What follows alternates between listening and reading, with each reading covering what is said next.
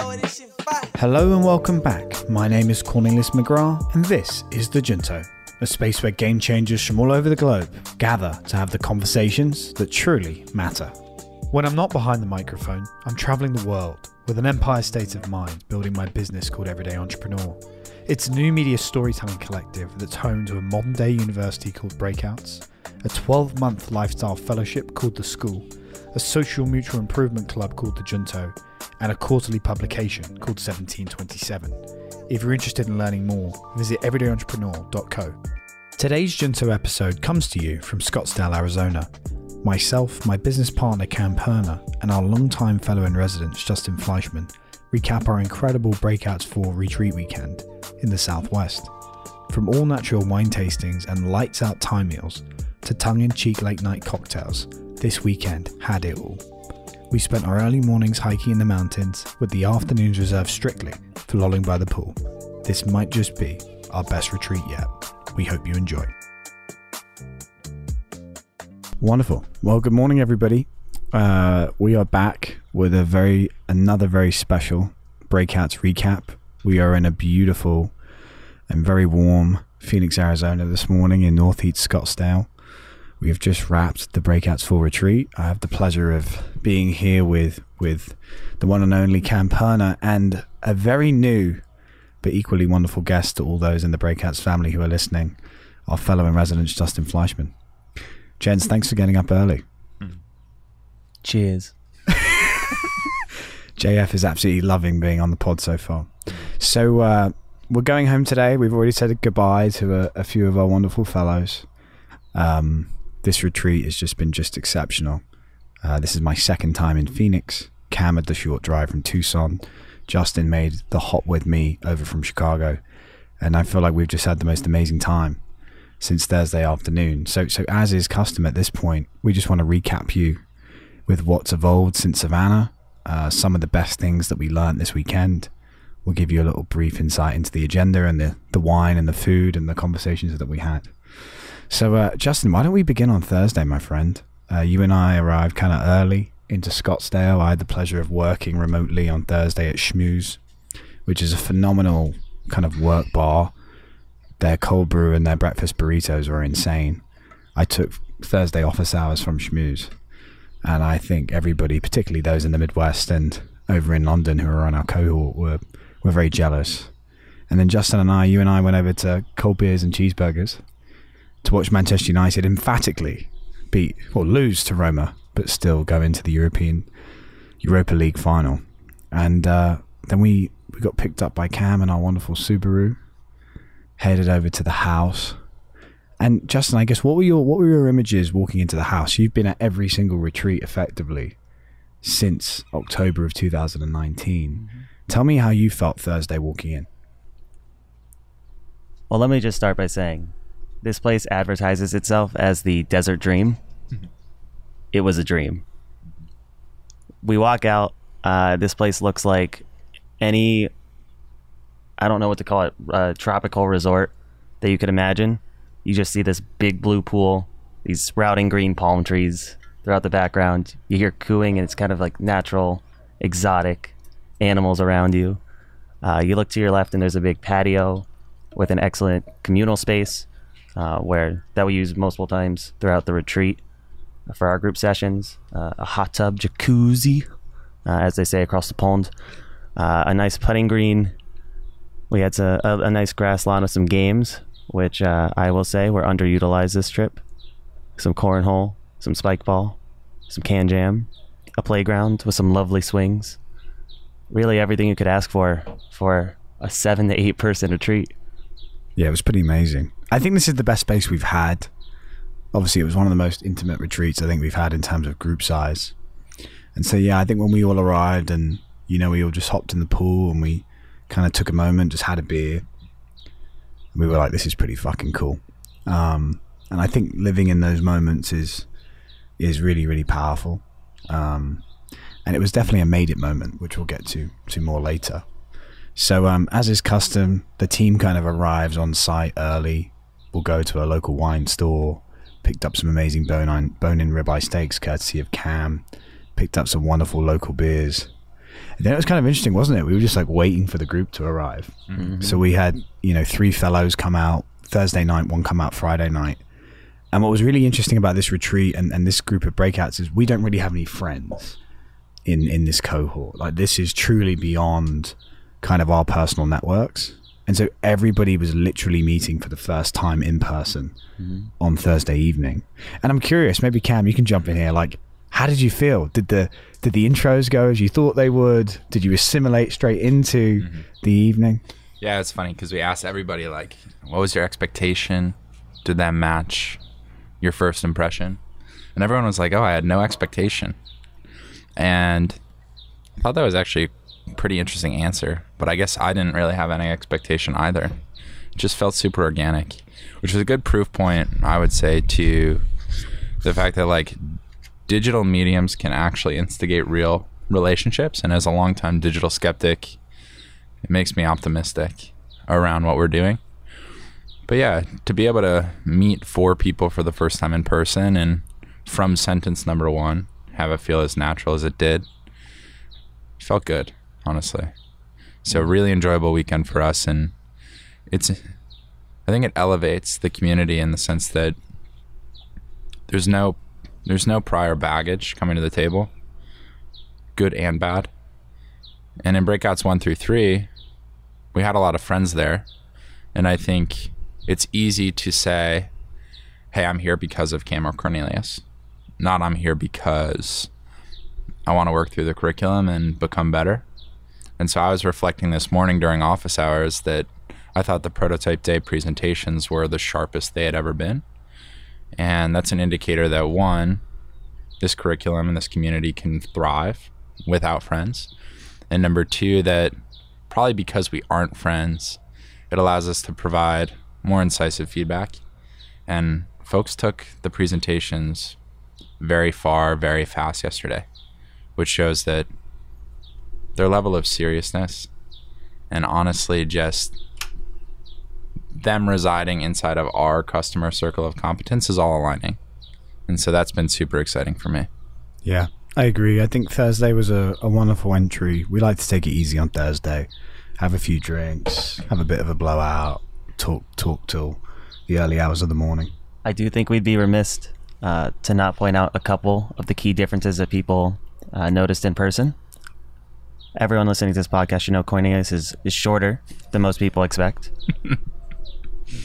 I would also add that I'm shorter as well, as I'm shorter than him. So don't get your expectations too high. It's a shame. I feel like I, I've got a radio voice that sounds tall.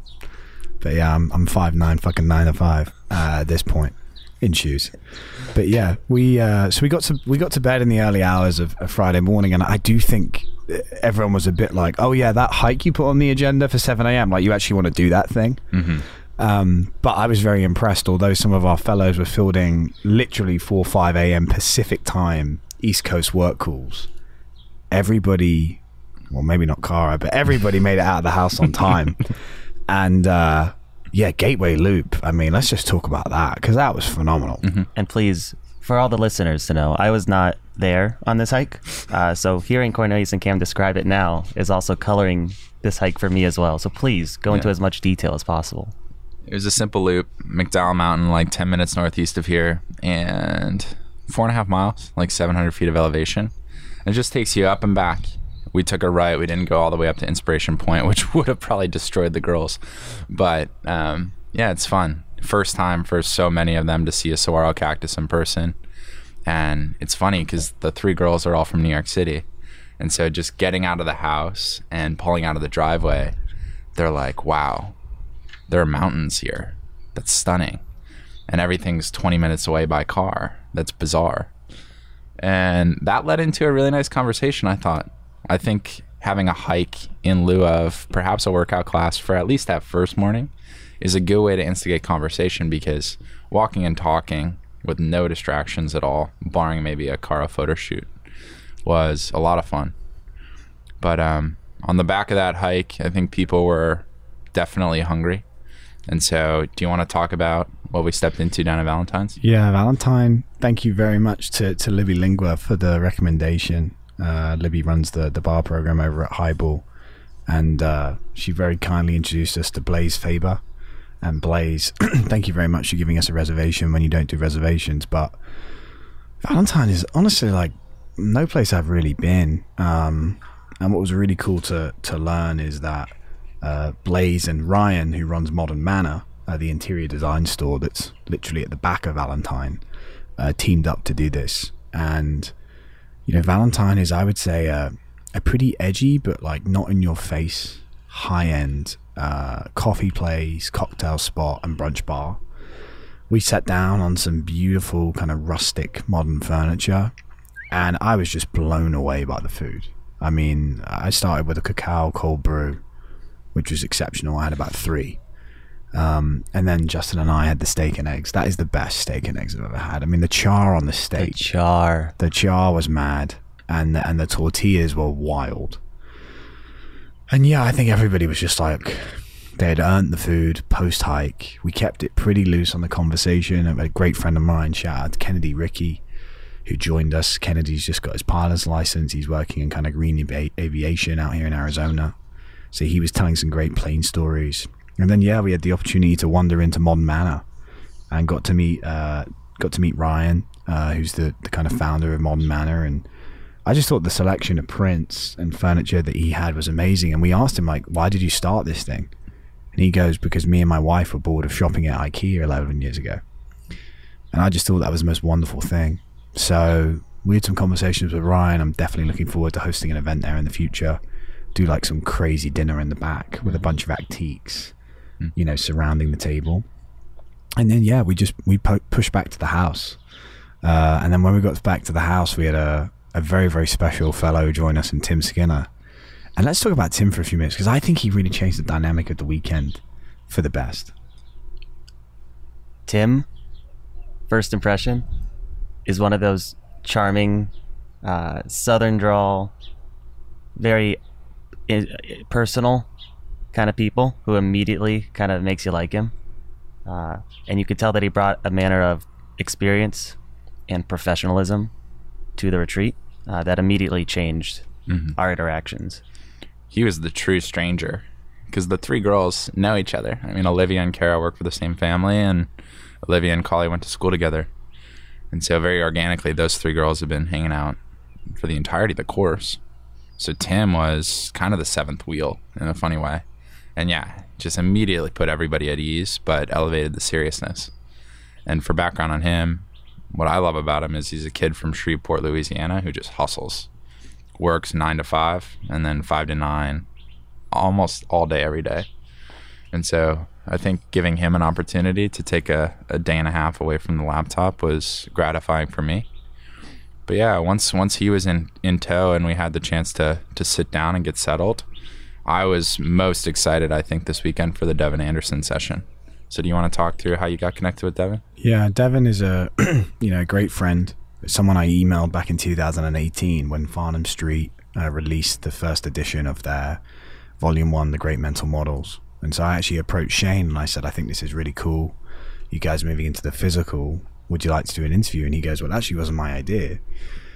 So I was like, Whose idea was it? And he goes, It was my guy Devin Anderson's. It was kind of Shane's number two as they grew the blog from I think about you know a half million dollar business or let me say you know 80 subscribers 800 subscribers to now tens of thousands of people who listen and, and read and consume Farnham Street on a daily basis. Um, so Devon's really done an incredible job there to, to take that to be the multi-million dollar business it is today.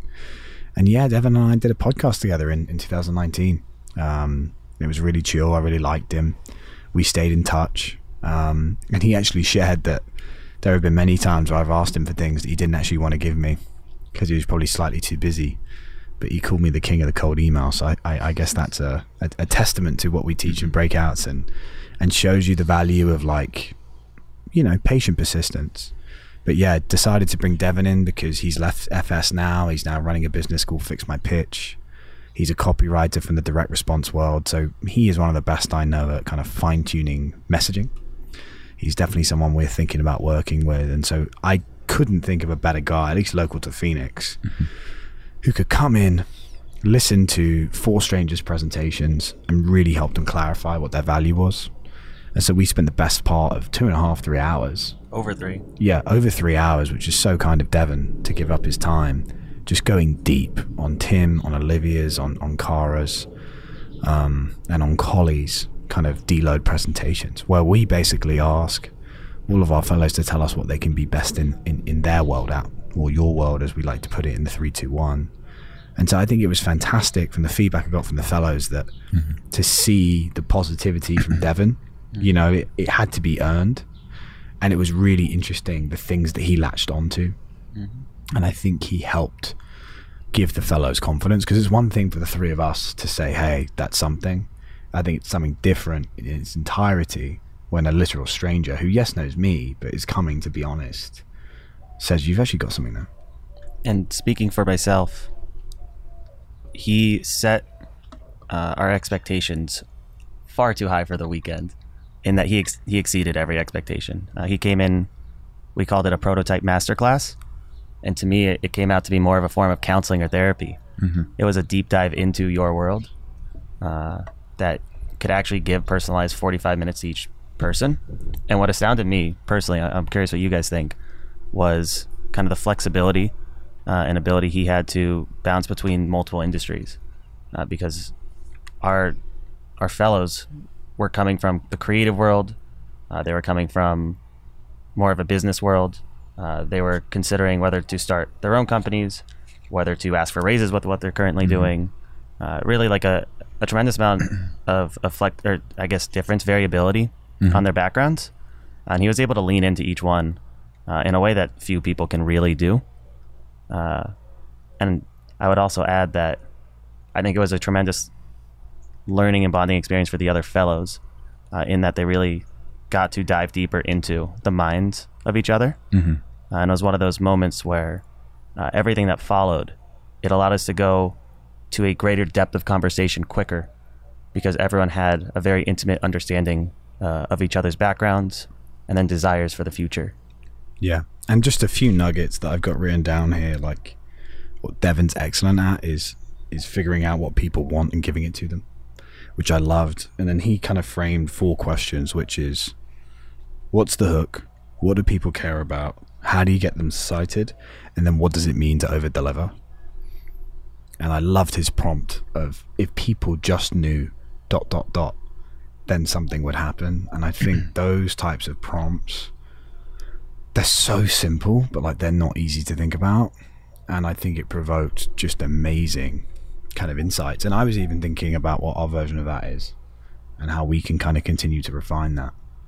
So it was it was really brilliant that Devon stayed so long, but I did feel bad for our our main man and photographer TJ Perez. Shout out to TJ, shout out to Elliot Clark for that wonderful connect. Big shots. And um, yeah, is an incredible shot. Um, he grew up in Tucson, um, so he knew about Aegis, which I know Cam loved. And yeah, he is hustling right now in IT. He's about to become a loan officer, and then in his spare time, he's like just trying to perfect his craft as a photographer. So we had TJ on site taking some amazing pictures. We had certain fellows demand more of his time than others, so got to watch out for that in the future. Um, but that was a really powerful moment because so much of of what we talk about in breakouts is all around image, and I know we'll get to that when we talk about Hunter's keynote from yesterday.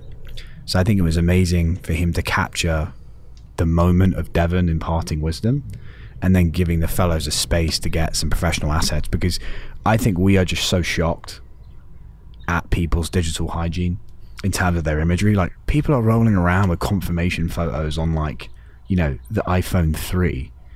Um, and then trying to build businesses where they're asking for five or six thousand dollars per product. It just doesn't work that way. And oftentimes the first impression that people are getting is digital. So we think we're onto something by giving people a platform to get these assets to really craft their image as part of these retreats.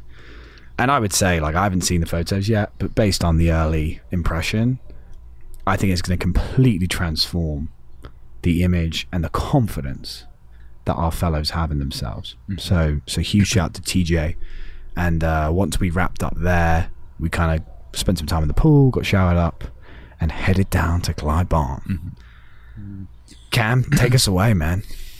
So Glai Baan is maybe like a 12 to 16 table Thai restaurant in basically like north downtown Phoenix, but it's bizarre. It basically looks like the porch from a home in the southeast. You walk inside, it's just like wood paneling everywhere. You got multicolored Christmas lights hanging from the ceiling and super small tables with like tin cups. And then the food comes to the table and it's lights out. So when I told everyone this week down in Tucson and some of my coworkers in Phoenix who were going to Glai Baan, their first question was, "How'd you get a table?" And the second question was like, "How good was it? How good is it going to be?" Um, and I would say it was lights out. Probably the best Thai food that I've ever had in my life. And I thought the service was fantastic. The wine list was super unique, and it set a good tone for the for the evening. It wasn't like stuffy. Conversation was very organic, and it was fun, honestly. And we rolled that right into highball. Uh, I will add before highball that you guys did one of the things I love, which is when you go into some expert's domain and ask for what they like most. Mm. So you order what? What did you call it? The chef special. Chef's Yeah, choice. Chef's choice, man. I mean, I don't know why people don't do chef's choice more often. You know, it'd be a bit like me coming into your house and being like, "Yeah, I'm going to choose the best spot." Or the, or the thing that means most, like to think about the amount of time a chef has spent around their food, and that's what I did down in Austin. And it was actually funny. Like I think that's how you can give an edge to the locals. But yeah, shout out to Kat and Dan over at, at Glai Baan. I had the opportunity to talk to Dan afterwards for a few minutes. So they've been working on Glai Baan for three years, but they've been looking at that space specifically for probably another five. And um, he talked about the day that Kat said that she wanted to do the restaurant, and then Dan honestly didn't want to do it. He's not from that world, but he could see how much it meant to his partner, and he was like, "Fuck it, I'll become that thing." And he says it's absolutely transformed their relationship. So I just love that. I love the personality of it.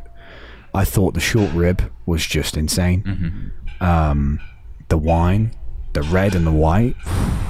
Pad Thai should get some love. Yeah, the pad thai was wild.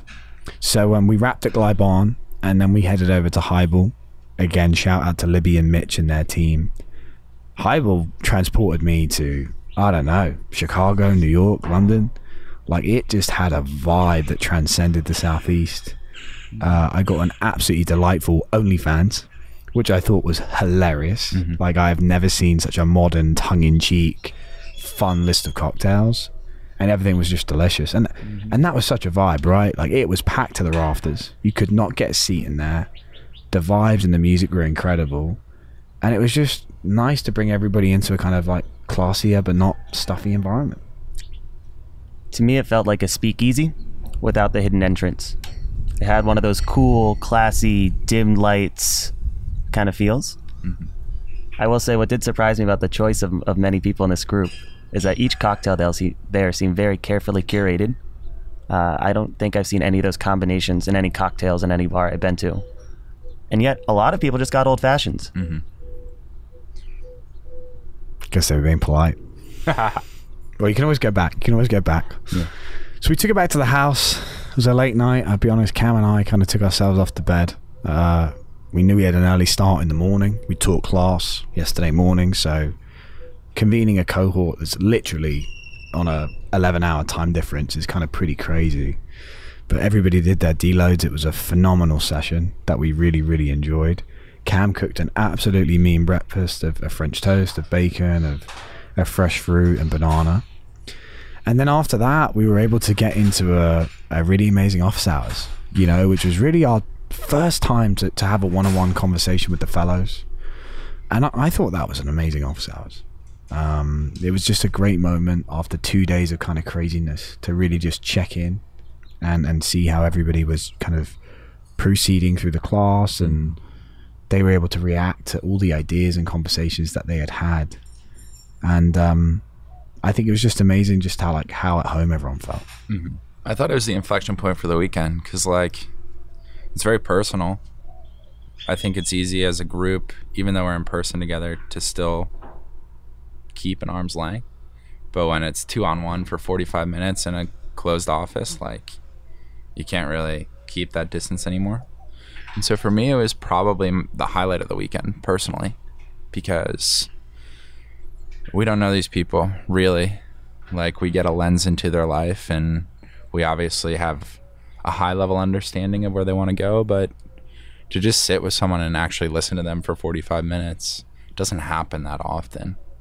And the time clipped by way faster than the time actually elapsed. And, you know, have people excited to come in, spend time with us, go back out to the pool, and then discuss things that they probably thought about for the first time with everybody else. That's what it's all about. And so I think that set the tone for the rest of the weekend, which was highly, highly personal. You know, we went from a group of students and some educators to a group of friends. And I think it was Collie at the wine tasting who said, you know, you guys toe the line between educator and friend exceptionally well. And I think the office hours and the rest of the day on Saturday were like the perfect embodiment of that. Yeah. And I will give just a few shout outs. Thank you to Max Brown, who was able to connect us with Michael Butler. Michael came over for a, for a quick pint, which was lovely. He runs one of 19 bulky distribution centers for Amazon across the United States, and he's the top performing uh, performance center in the entire network. So he couldn't join us for dinner because he was taking his uh, VPs out to Arrowhead, Arrowhead Grill for some steak. But that was just a fantastic conversation to talk to somebody who served for 20 years, spent time in you know South America, is wildly talented, and uh, it was fantastic just to see his reaction to breakouts and to see him then thinking about all the things that he still wants to do, despite having this amazing job at Amazon and a beautiful family. And uh, yeah, we're excited to help him build a, a world class cigar lounge down the road. So, we- And funny enough, I don't know if you guys uh, heard this from him, but he had just come from Valentine's, where we had brunch the previous no day. No way. Mm-hmm. Oh, I didn't even get him that. Wow. That's pretty dope. So uh, we went from one well dressed gentleman to another. Uh, in Hunter, who's the director of operations at Aegis, which is the, the wonderful company that Cam works at. He is a larger than life character. He was swag to the nines yesterday. And uh, yeah, ooh is right. And yeah, Hunter just brought a completely different energy. Um, Bud Light in hand, tongue in cheek jokes. It was the first PowerPoint of the weekend. What did you guys take away from that?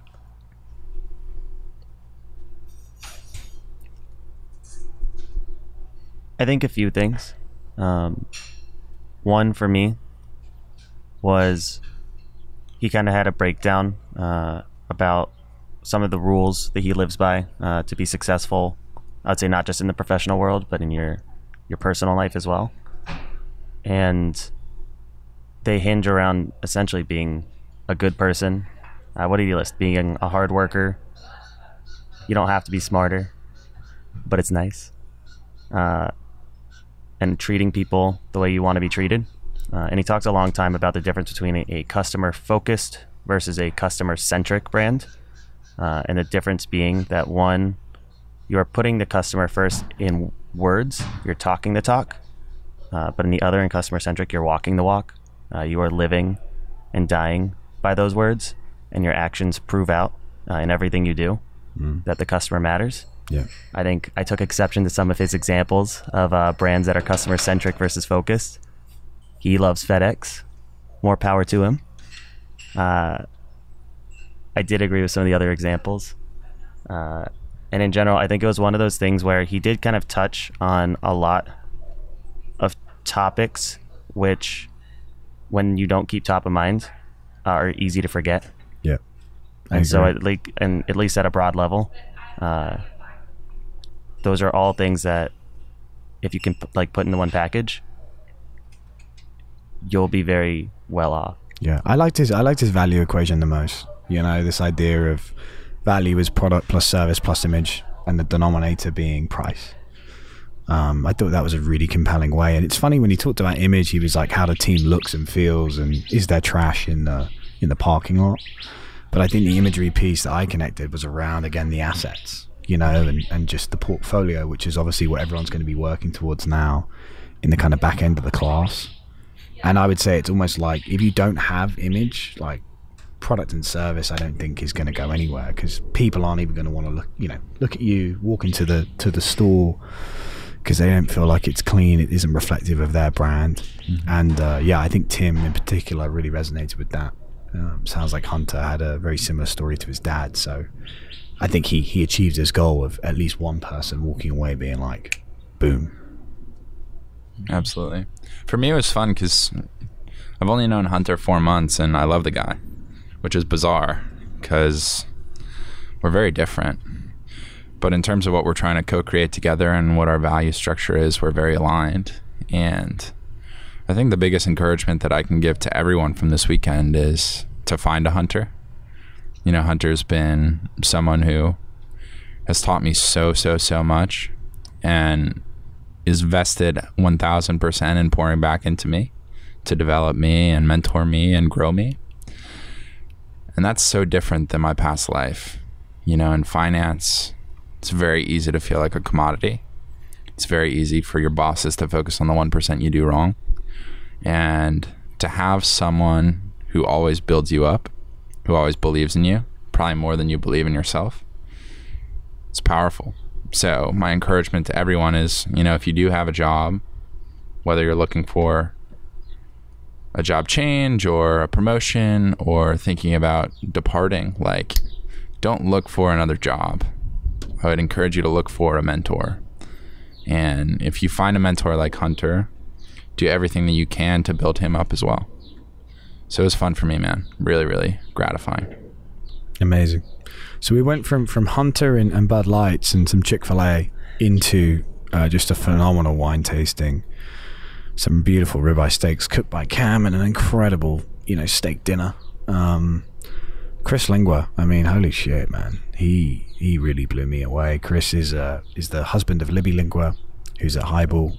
He runs his own all natural wine shop. He was the first person in the entire state to do that. He's a Californian boy, born and bred.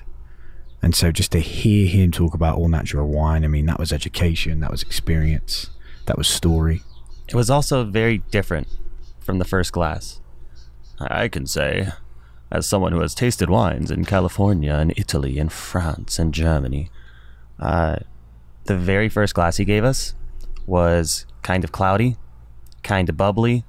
It had some some resid uh, floating, uh, and just off the mark, I could tell it was different than anything I'd ever tasted. Uh, and that set, well, let me actually say before I even get there, it tasted amazing. And there was one of those amazing moments where we tasted it, we all agreed it was fantastic.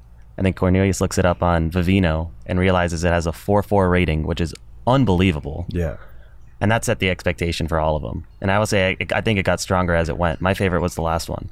Yeah, I, I gotta agree. I mean, I looked at Vivino after. There's 12 and a half million bottles of wine on there. There's 50 million users, and that thing had 70 ratings. And it was it was from Maine. And he goes, "Oh, Deep cool." dives. Yeah, you just knew it. It was one of them ones where you're like, okay, it's only a 10 rating, so it's it's you know a bunch of new guys who are just it's like 70. It's like okay, 70 killers have tasted this, and yeah, I think Chris said some amazing things. I think the thing that I loved is he said wine should transport you to wherever it was born, mm. and and when I think about wine, I think about it like an artist recording a record you know? And i want it to not be compressed. I want to hear and feel and taste and smell all the intricacies and inefficiencies of the process. And that is why he loves natural all natural wine. And I would add, it's not just where it's from, but it's a time capsule uh, into the specific time in addition to the place it's from. Like he mentioned, if a place has a specific rainy season, uh, if for some reason there are certain crops that aren't growing well or are in the soil around it, uh, the wine should taste different and reflect that specific season. Uh, and so him talking about that kind of seasonality was very interesting to me. As well as I don't know about you guys, but I learned a lot about the production process and the amount of sulfites that are put in. What what are the things he mentioned that make things last longer? I heard uh, ox's blood and shellfish. Well, yeah, and so they- to strain. He was talking about straining out um, the haziness that we felt in the pet nat, and he said running it through a coagulant like shellfish shells or ox blood is how they actually filter things. And so my mind immediately went to like, oh, you get flush red when you're drinking red wine, and he actually brought that up, and it's not because of the red wine; it's because you're actually having a reaction to whatever they integrate it into the winemaking process. And yeah, he mentioned things like sulfur, bleached sugar, and all of these things, even from the most elite winemakers in the world that I had no idea were involved in the wine process. You're always told, oh, it's just grapes. but they don't actually talk to you about the instigants and the catalysts that leave residue in the wine. And I think my favorite line from him all evening, I know I was in and out of the kitchen, but him talking about how alive these natural wines are and how dead spirits certainly are, but even some of these massive wine labels are because of the preservatives and the sulfates and everything that goes into it. And, you know, popping out a wine bottle that's got a freaking bottle cap on it that knocks the skin off the baseball in comparison to really like any wine that I've tried before just felt very different. I didn't know why there wasn't more awareness around natural Mm-hmm. wine. And I think Chris is really onto something, you know, advocating for immediate drinking because it's good today and it'll taste different tomorrow is Mm-hmm. a very different paradigm in wine. And that freshness surprised me. Mm-hmm. I think this was my favorite wine tasting I've been to. And it's also the first one where no wine, I think, was older than 2019. Yeah, absolutely. Yeah, it's absolutely wild. I think we're looking forward to making Chris our exclusive wine partner um, because his shit is dope. And yeah, if you if you didn't know, guys, ice cold Syrah and a cheeseburger is apparently lights out. So I will be trying that ASAP. Um, and just loved his take on red wine can be chilled. Don't let anyone tell you it has to be served at you know room temp. And uh, yeah, the fact he hasn't been hungover in three years bar his recent trip to LA and he drinks one to two bottles per day is, is pretty phenomenal. It might partially speak to the amount he drinks. Yeah, I mean it's amazing, right? It's it's incredible to look at someone who's doing it for a very very different reason. I think the words he used were exploration versus expectation. Like he is not drinking to get drunk, he is drinking to explore. And I think that was a, a really really beautiful reframe. And funnily enough, we could barely get him to take a sip last night, which I thought was amazing. So um Chris stayed with us for way too long. Again, thank you for his, his wonderful time. He left several bottles behind that were quickly guzzled down with Cam's beautiful bone-in ribeye steaks. But enjoyed. But enjoyed, but enjoyed. And yeah, I think my favorite moment of the entire weekend was Tim and I had gone out to get some cigars. Of course, there was a world-class cigar store right around the corner. So I was smoking my favorite cigar, Davidoff number three. And I think we were all just sitting here and it was like that post-dinner glow. And everyone was just like, this is fucking amazing. Like, I've never done this before. You know, it was 7, 8, 20, 30 somethings, two of my favorite guys who've been through a lot with me. And I'm just there smoking a cigar that I love, that I know I can smoke, drinking a bottle of wine I'd never heard of two hours earlier. And everybody's just like, I love this community. You're onto something. It was amazing. And, and what I said to everybody is that that was a made it moment for me. And I think I really give Devon credit for that, which is like, oftentimes we're playing for these, you know, very, very, very grandiose ideas in the future. And those who know me know I'm a big dreamer, but you have to take those moments and and recognize that there's different versions of made it along the way. And that was a made it moment for me hmm. last night. And it was just so beautiful to, to have everyone together. And even for Sierra to be there, you know, kind of looking in like Sierra is a, a wonderful young woman who works for Reggie's and a good friend of Cam and and she's worked a lot of places and you know, it's big in the nightlife scene. And she said, I feel like a guest in my own city this weekend. And I was like, bang on. I think one of the things I've loved about retreats, uh, and I'm going to borrow some of Cornelius's language here, uh, but world class experiences can lead to world class conversations. And one of the things that strikes me in every city we go to uh, is the amount of access to world class experiences. Uh, and I think it does set really an, incredible mood, uh, one that's intimate and vulnerable, uh, just by kind of going through these things. And I encourage anyone listening, if you get the opportunity to come on a retreat with these two men, do it. If it's in your own city, do it. You'll get to see a different part that you never get to do. Um, which is why selfishly, I really want to go on a retreat in Atlanta at some point. So let's wrap with that. Cam, what we got coming up the rest of Q2?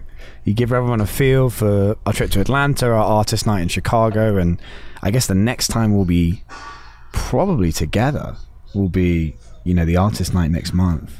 And then we're on to the, to the Northeast. Yeah, won't give too much away, but in two weeks we're gonna be in Atlanta for a three day weekend. We'll be staying in Beltline. So if you're around the city, want to meet up, either for drinks, for dinner, or to spend some time with us at the house, please reach out to Cornelius and me. We're happy, happy, happy to have guests. Then in June, we're planning an artist evening. I don't want to give too much away, but we're co creating it with Zoe Rain. And the vision is to go to Zoe Rain's studio, invite probably 18 to 24 of the best people that we know inside and outside of the city of Chicago, and descend on her studio for an evening of great food around a chef's table where the chef and Zoe are going to go deep on their vision for what it means to be a creative, both behind the lens and as a chef. And so, by sharing a dinner and having the opportunity to purchase one of a kind portraits from Zoe is going to be super, super differentiated.